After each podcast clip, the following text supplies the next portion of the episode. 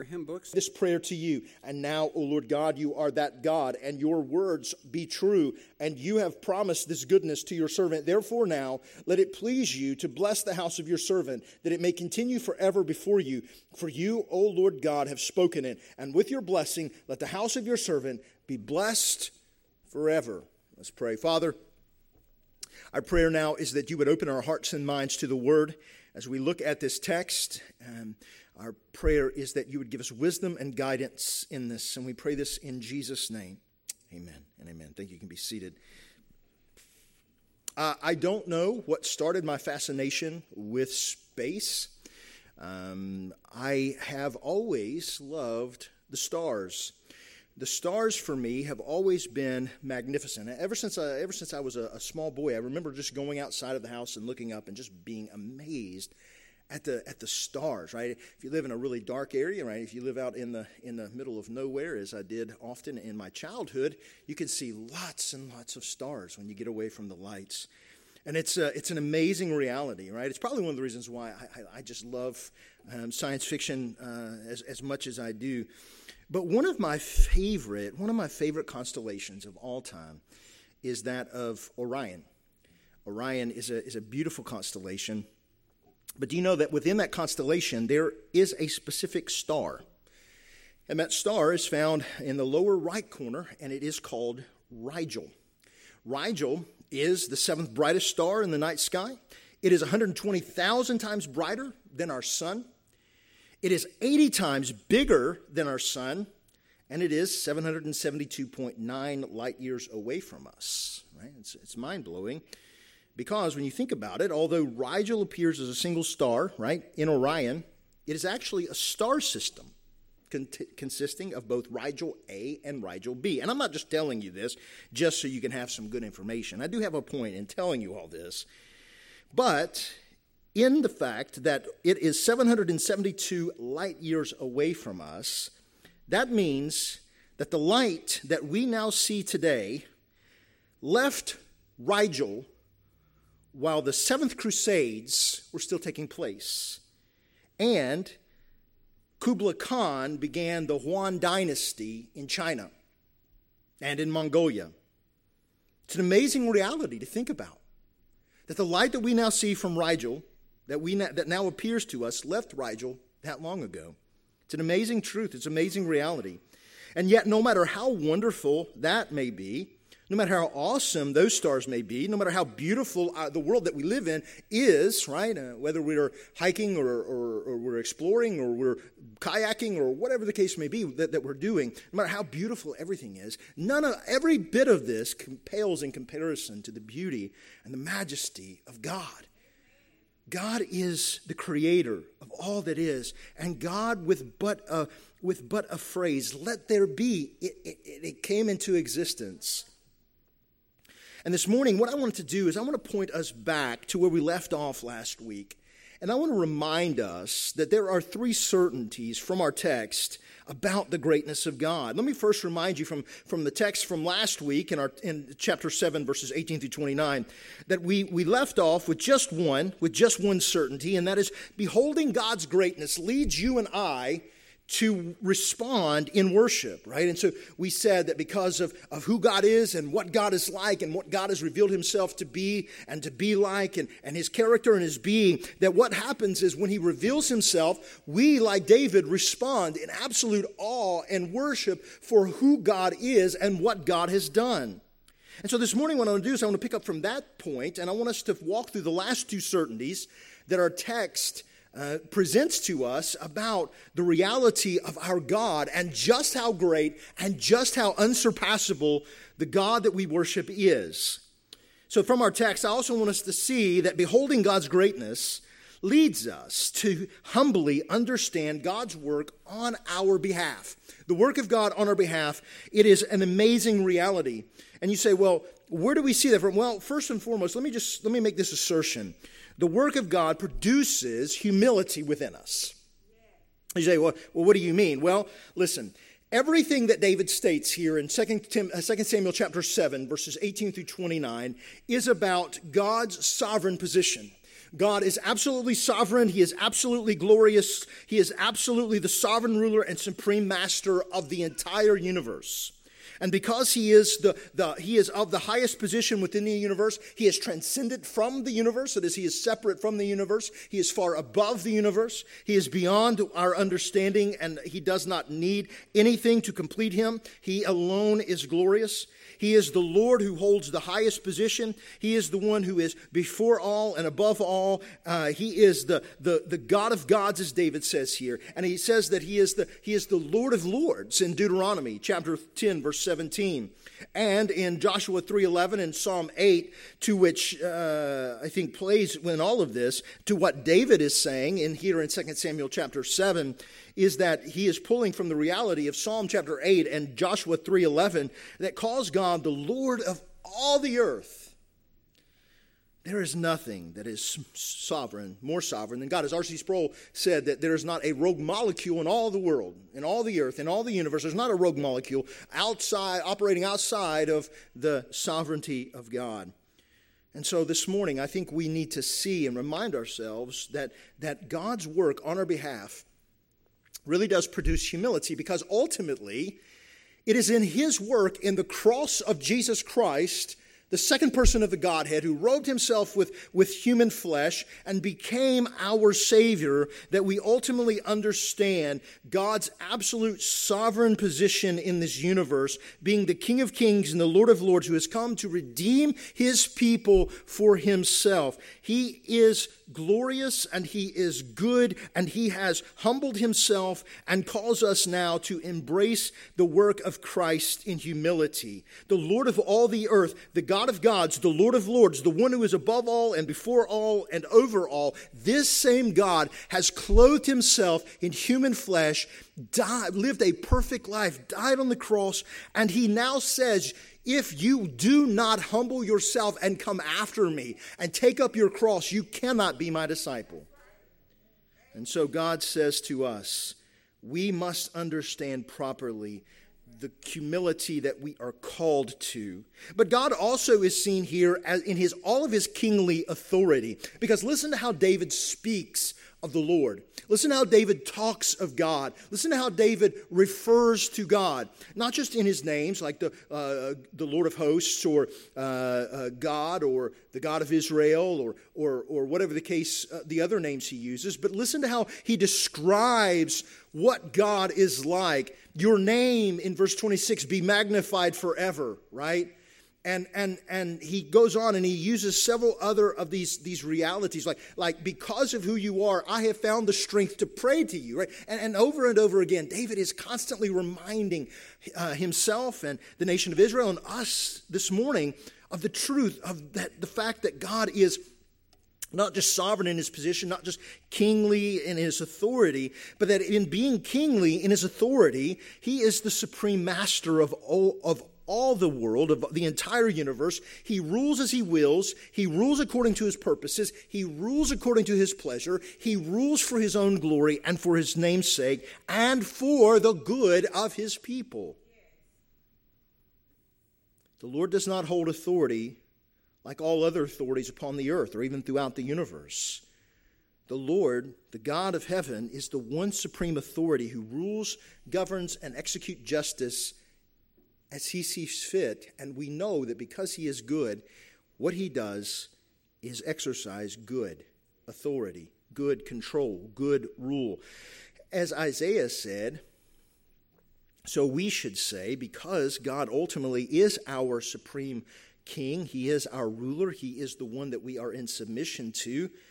We are called to then, like Isaiah said, so you and I are to say, Lord, here am I. Send me. Send me to proclaim your glories and your, your greatness because you understand that, that we, are, we are promised here in this text, in this covenant with David. God is pointing forward, as David will say here in just a moment. He says that, I, that, that you have spoken of my house for a great long while. we'll talk about what that means here in just a moment. But, but in this, there is a greater fulfillment that is promised ultimately in who? In Christ.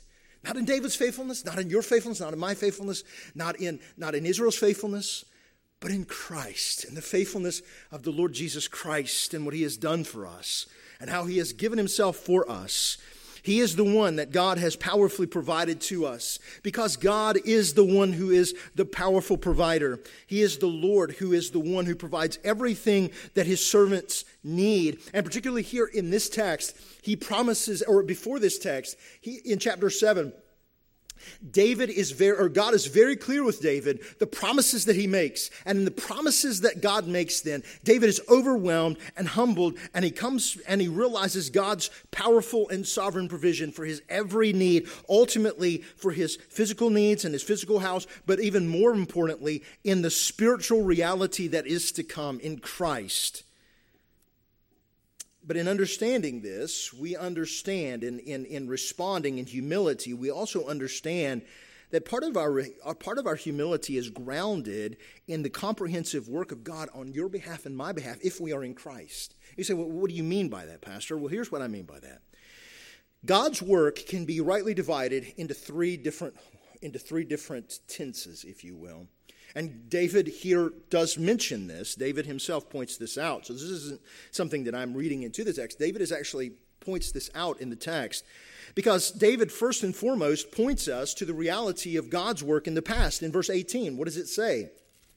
He says, Then went King David in and sat before the Lord, and he said, Who am I, O Lord, and what is my house, that you have brought me this far? David understands that Everything that he has, everything that he's been given, has been brought to him by God, and God has been faithful to him in the past.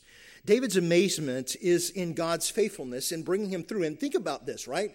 We are speaking of a man who has seen it all. He has been falsely accused. He is the, the Saul tried to kill him on multiple occasions.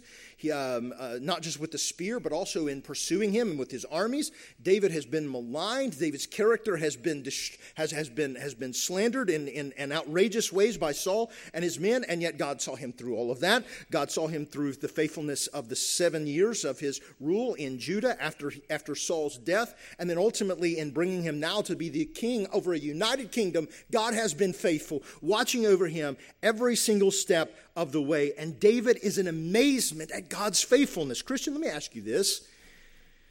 Do you understand that as faithful, as great and as faithful as God was to David, God planned our his faithfulness for us as well over every area of our lives over salvation most certainly right? In the in, in history in eternity past if if we can use that phrase. I don't know that that's actually a great way of talking but but in eternity past right i think you get my point right?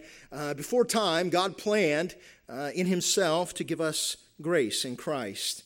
And god's grace if we are in christ hasn't left you and i. It's never left us. God's grace was planned God's grace was planned prior to everything. And God has been faithful to you and to me throughout our lives if we are, in, if we are Christians. God has been faithful to us. And even non Christians, God, God is faithful in bringing us, if, if we um, come to faith in Christ. I mean, God was the one who did that. God is the one who oversees even those who do not repent and believe in the gospel. God is faithful to them in a general sense. And yet, for us who are in Christ, there's a special grace given to us who are in Christ. There's a special grace given to us, and that God has been faithful to us. God's grace was planned from all eternity past. And David is amazed, not just at God's faithfulness, but his faithfulness from where he's brought him from. Uh, he is amazed at God's grace, right? David's amazement at God's amazing grace led him then to pray, right? And, and that's what David says is like, look, God, because you have been so good and so faithful to me in the past, I, I now must praise you. I must now sing. I must now pray. I must now give thanks. It is amazing here and I, I don't know if you know this, because I, I mean, um, sometimes it's hard to see because when we break up a chapter like this, it's hard to see. But if you go back to David, to the Lord's promises to David, do you know that what David pro- prays back to God? Do you know that it is only one word longer? David basically takes the promise God gave him, turns it around, and he prays God's promise. It just adds one word. One word. It is an amazing reality that David takes God's word at face value. He takes his promise at face value. And it places him in the same vein as who? Abraham, right? And places him in that same vein. It was shaped like this, right, by David to respond thematically, right, to God and his promise. And so we read, moving forward, right, uh, of, of this in Romans 5, 6 through 8 as Christians, right? We, we, are, we are reminded in Romans 5, 6, and 8 to feel the weight of God's amazing grace. Listen to what Paul writes in Romans 5, 6, and 8. For when we were still without strength, in due time Christ died for the ungodly. For scarcely for a righteous man will one die, yet perhaps for a good man someone would even dare to die. But God demonstrates his own love toward us in that while we were still sinners, Christ died for us. But David doesn't just leave it in the past, right, saying, God, you have been faithful, right? You, you, you've always been faithful to me. But he also brings it into the present as well, the present tense. And that is in the form of the promises I've already said. David praised the promise that God just gave him back to God with only one word difference. And he says, he reminds God of what he has said and what he has promised. And Christian, let me say this. This is one of the reasons why you and I need to be praying scripture together, or, or, uh, praying scripture. As, as, as you and I are, are called to pray, we are called to take God's word at face value and properly and, and, and correctly, right, use that word to pray those promises back to God. And not because He needs to be reminded of it, but because we need to be reminded of it. We need to be reminded of God's promises. We need to be reminded of God's faithfulness. We need to be reminded of what God has given to us and promised to us in Christ, if we are in Christ. And so I would ask you this morning do you feel the weight of God's promises that's been made to you in Christ? Do you feel the weight of those promises? You say, well, what do you mean by, by do I feel the weight of those promises? Do you, do you, do you remember God's grace? Do you stand in awe of God's mercy to you? And to us that are in Christ? Do you, do you feel the weight of, of God's absolute mercy by knowing that this came to us not because we were good enough, not because we were right enough, not because we were moral enough, not because we were lovable enough, but because Christ chose to save sinners out of his sheer mercy? But what about those of you who may be here who have who who ha, who are not a part of God's promise covenant through Christ. He has made promises to those who will repent and call upon the name of the Lord. He says to those apart from Christ, even this morning, do not hesitate. If you hear his voice calling you to come to Christ by faith, do not harden your heart, as in the day of provocation, he writes in the book of Hebrews but come to Christ in repentance and faith, believing in the finished work of Christ upon the cross, and Christ promises that you will be saved. And he says to us who are in Christ, Come and rest. Come and rest. And find your, the needed grace for you. Find the grace that you need in your time. David in, in, different, in different time, at 10 different times in this passage calls himself God's servant. And we need to remember that we are all but only servants of Christ. We are all only servants of Christ, called to make the gospel of Jesus Christ known to the world. But there is also a, another tense in which God will be faithful in the future tense here that David mentions here in verse 19. Look what he says, and, and he dealt dwelt and he dealt among all the people, even among the whole multitude of Israel, as well as the women as men. I'm sorry, that's verse that's sorry, that's chapter six. Uh, but and this this was yet a small thing in your sight, O Lord God. But you have spoken also of your servant's house for a great while to come. And this is the manner, and is this the manner of man, O Lord God? Now, David at some point grasps this, the significance of what God has promised to him. Does he grasp it fully? We don't know, but we certainly know that he does grasp the significance, at least in part, to God's promises here to him in chapter 7. And how do we know this? Well, he talks about, uh, well, that God has spoken of his house for a great while to come, right? He understands that these promises that God has made to him previously in this covenant has, has, has far reaching, far reaching effect. And that's why he says, for a great while to come. Literally, the understanding here is, is the distant future. David says, God, I know that you have spoken of my house even way up into the distant future way off into the distant future. For a long time into the future, you have done this. And again, it places David in the footsteps of Abraham, who believed God, who believed God, and also the promise that God made to Abraham that now encompasses this promise made to David. And then David says something very interesting. In the King James and the New King James, it is translated, and is this the manner of man, O Lord God? Right? But I don't think that in the text as you read it, I don't think that this is actually a question. Rather, the Hebrew literally rendered means says this, and this is the law, the Torah of man or mankind, O Lord God. That's literally what it says. And this is the law, the Torah of man or mankind, O Lord God. It seems far more to be an exclamation point than a question mark. Right, but, but, but, but whether or not, whatever, whatever the case may be, whether it is a question or whether it's an exclamation, the point is the same. David is exclaiming his surprise at God's grace. David is exclaiming his surprise at the grace of God. I think Dr. Kent Hughes in his commentary says through Moses, the Lord had given the Torah for Israel, his law, and in his words to David, he had given the Torah for mankind. His promise to David was amazing grace in Christ.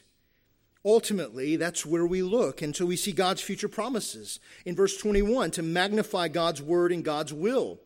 In verse 22, to stir up God's praise for his greatness right? And that's why he talks about he is the Lord God, the sovereign God, the, the sovereign Lord. He is incomparable. He is the only true God. And on and on and on and on and on David goes, listing all of God's greatness, listing all of God's beauty, listening, listening, listing all of God's, God's, God's mercies that are found for us in Christ.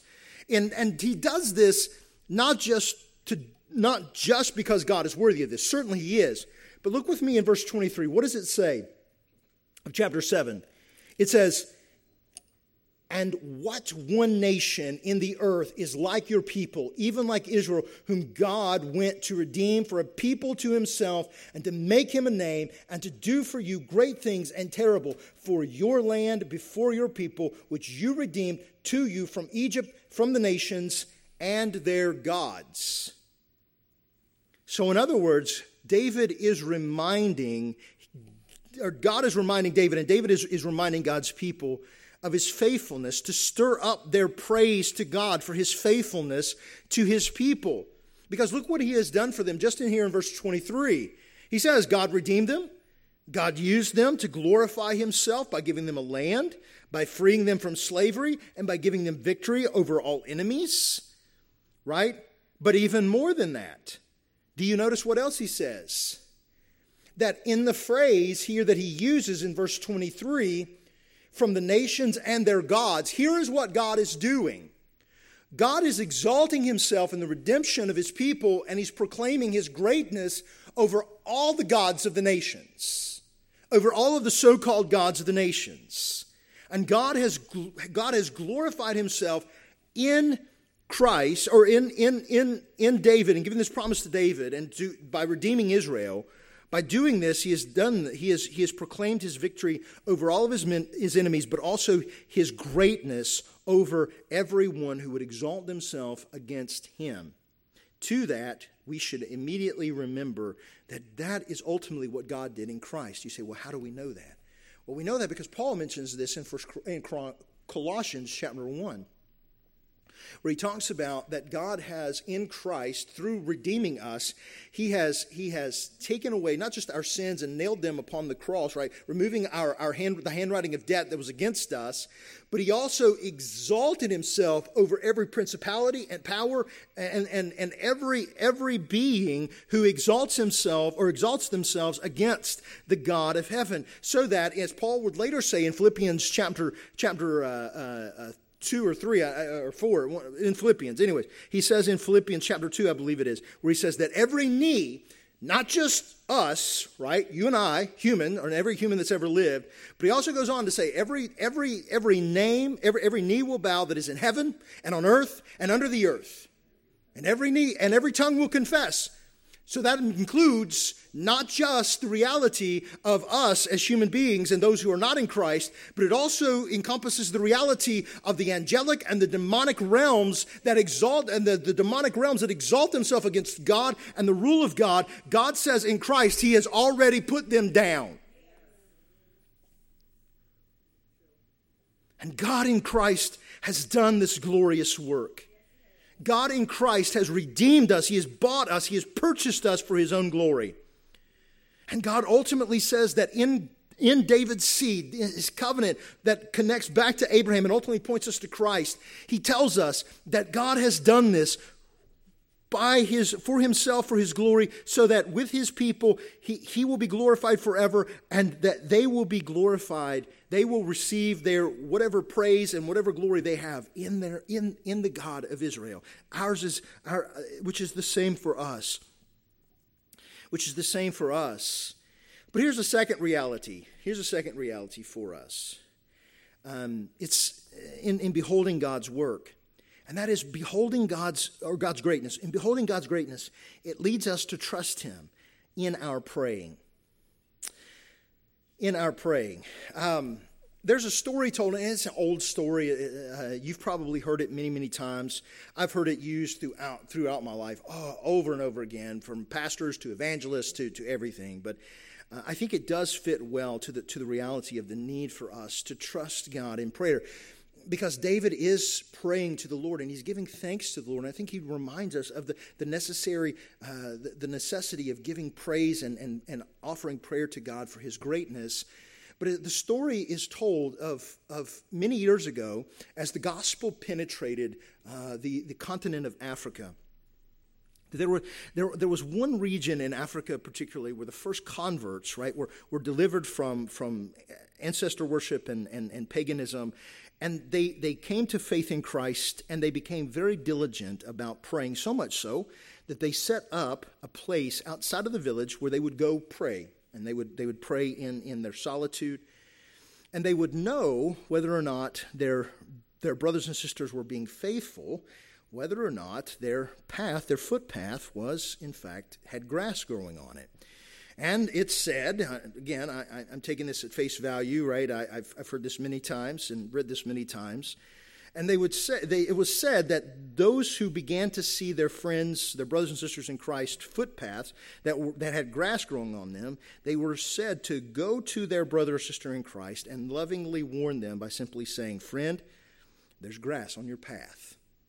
And, brothers and sisters, whether or not that's true, I think it does point to a great reality for us, and that is this you and I respond to God's greatness, not certainly by worshiping Him and certainly by praising Him, but also in, in not neglecting our times and the importance of our praying and the, the importance of our times of prayer. Now, certainly, you, you, don't have to spend like Luther did, two and three hours in prayer on his knees, right? Or, or anyone else. But certainly, we are called to remind ourselves by spending time in the Word and in prayer of, of God's greatness. And, and, and, and this is what David does here. David, David asks God here in our text, doesn't he? To fulfill the promise that he gives, that God gave to him, right? Verse 29, this is what it says Therefore, now let it please you to bless the house of your servant, that it may continue forever before you. For you, O Lord God, have spoken it, and with your blessing let the house of your servant be blessed forever. forever. In other words, what David is saying is, God, you have promised, and I'm going to believe you. I'm trusting you. I'm believing you, and you do what you've promised. I trust you to fulfill your promises. Christian, we are called to remember God's faithfulness and his mercy that men, that men praise God for his works through, through, not just through Israel and through the establishment of David's dynasty, but ultimately in the reality of God's name being magnified forever through his ultimate revelation, his son, Jesus Christ. Because there is courage, there, there's a request there that God keeps his promises, but there's courage in David's, in David's rem, reminding God of this. That God, I'm asking you and being so bold to ask this of you because you promised. I didn't promise. This isn't something I did. This is something you did. And so David asks God to keep his promise. He says, God, would you please do what you've already said you would do? He simply uh, prays back God's promises to God. A promise, by the way, that is ultimately kept in Jesus Christ. The promise that is ultimately kept in, in the Son of God becoming flesh, Jesus the Messiah. Because David ultimately pronounces something, and that is God's trustworthiness, right? Because he says, God, you have said this, it's pleased you to do this, and because of who you are and the God who is the God who keeps covenant and mercy for your people and to your people, continue to do this. Do this. Do this. Because ultimately, the surety is in that it is God's word and God's promise that is spoken. So, how do we how do we apply this? How, how, how should we apply all of this? Because this is great, right? And ultimately, right, I, I hope that as we as we walk through the text, ultimately, I hope you've seen Christ. You've seen Christ in our text, how he ultimately fulfills the promise that God gives David. But how, how do we how do we fulfill? How do we apply this? And, and I'm, I'm, not ultimately going to be able to apply this in every way, but I hope to give you a few small ways that this this can and, and I think should and does apply to us. First is that we, we should ultimately follow David's example in, in praying. And what I mean by that is simply this Brothers and sisters, let us use God's word, especially his promises, as, as the basis for our praying. As the basis for our praying. Let us remind ourselves of God's promises. Let us remind ourselves of God's covenant and mercy that is fulfilled ultimately in Jesus Christ. Let us remind us that that it's, it's, it's God's promises and not our feelings. It's God's promises and not our situations. It's God's promises and not whatever that we are facing that is true. That no matter what we face, God's promise is greater to us in Christ. It's, a, it's, a, it's an amazing story if you've never read it. The story of, um, the story of, of, Polycarp, who, who was said to be uh, an apostle of, or a disciple of the apostle John. Um, and John would go on, the Apostle John would go on and would appoint Polycarp as one of the bishops in Smyrna.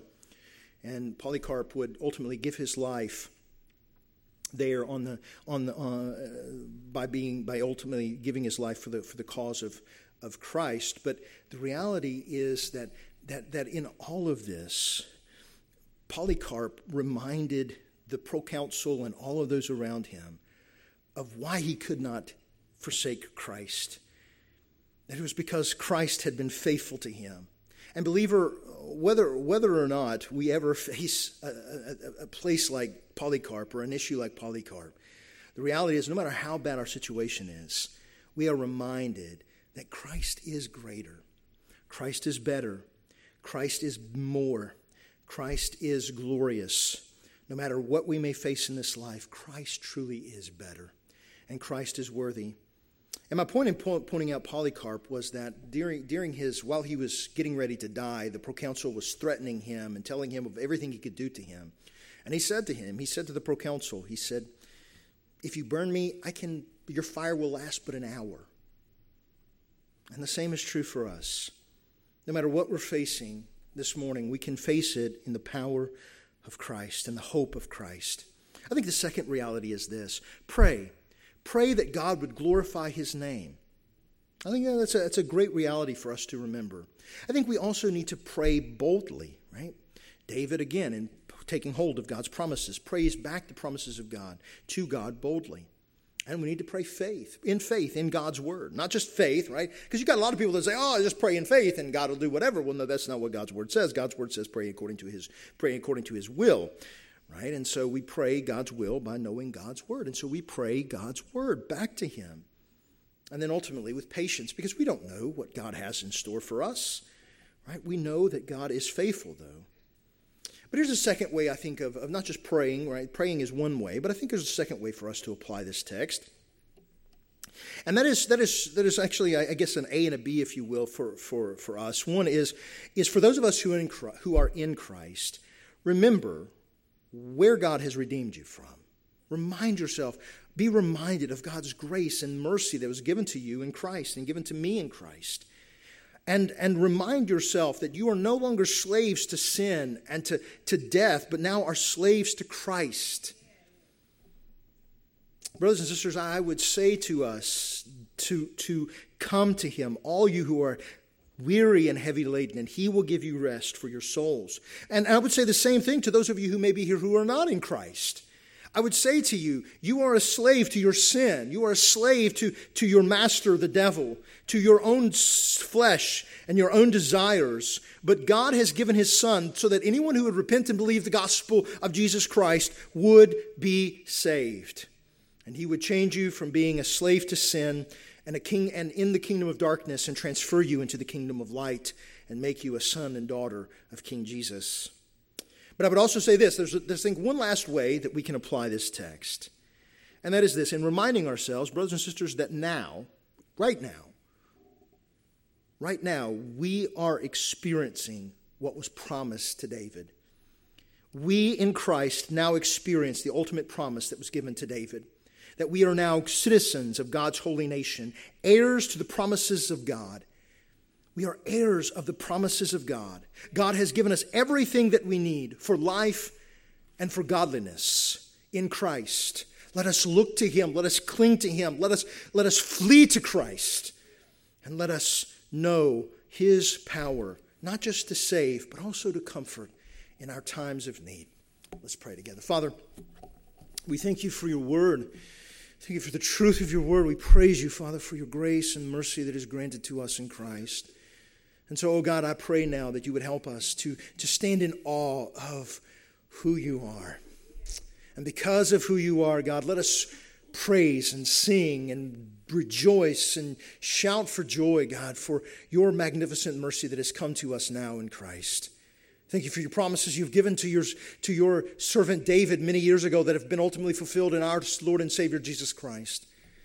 So cause us to be Christ centered and Christ empowered, gospel centered, gospel empowered, spirit empowered to go and proclaim the greatness of Christ to the nations. Help us, Father, to find our comfort in Christ, we pray in Jesus' name.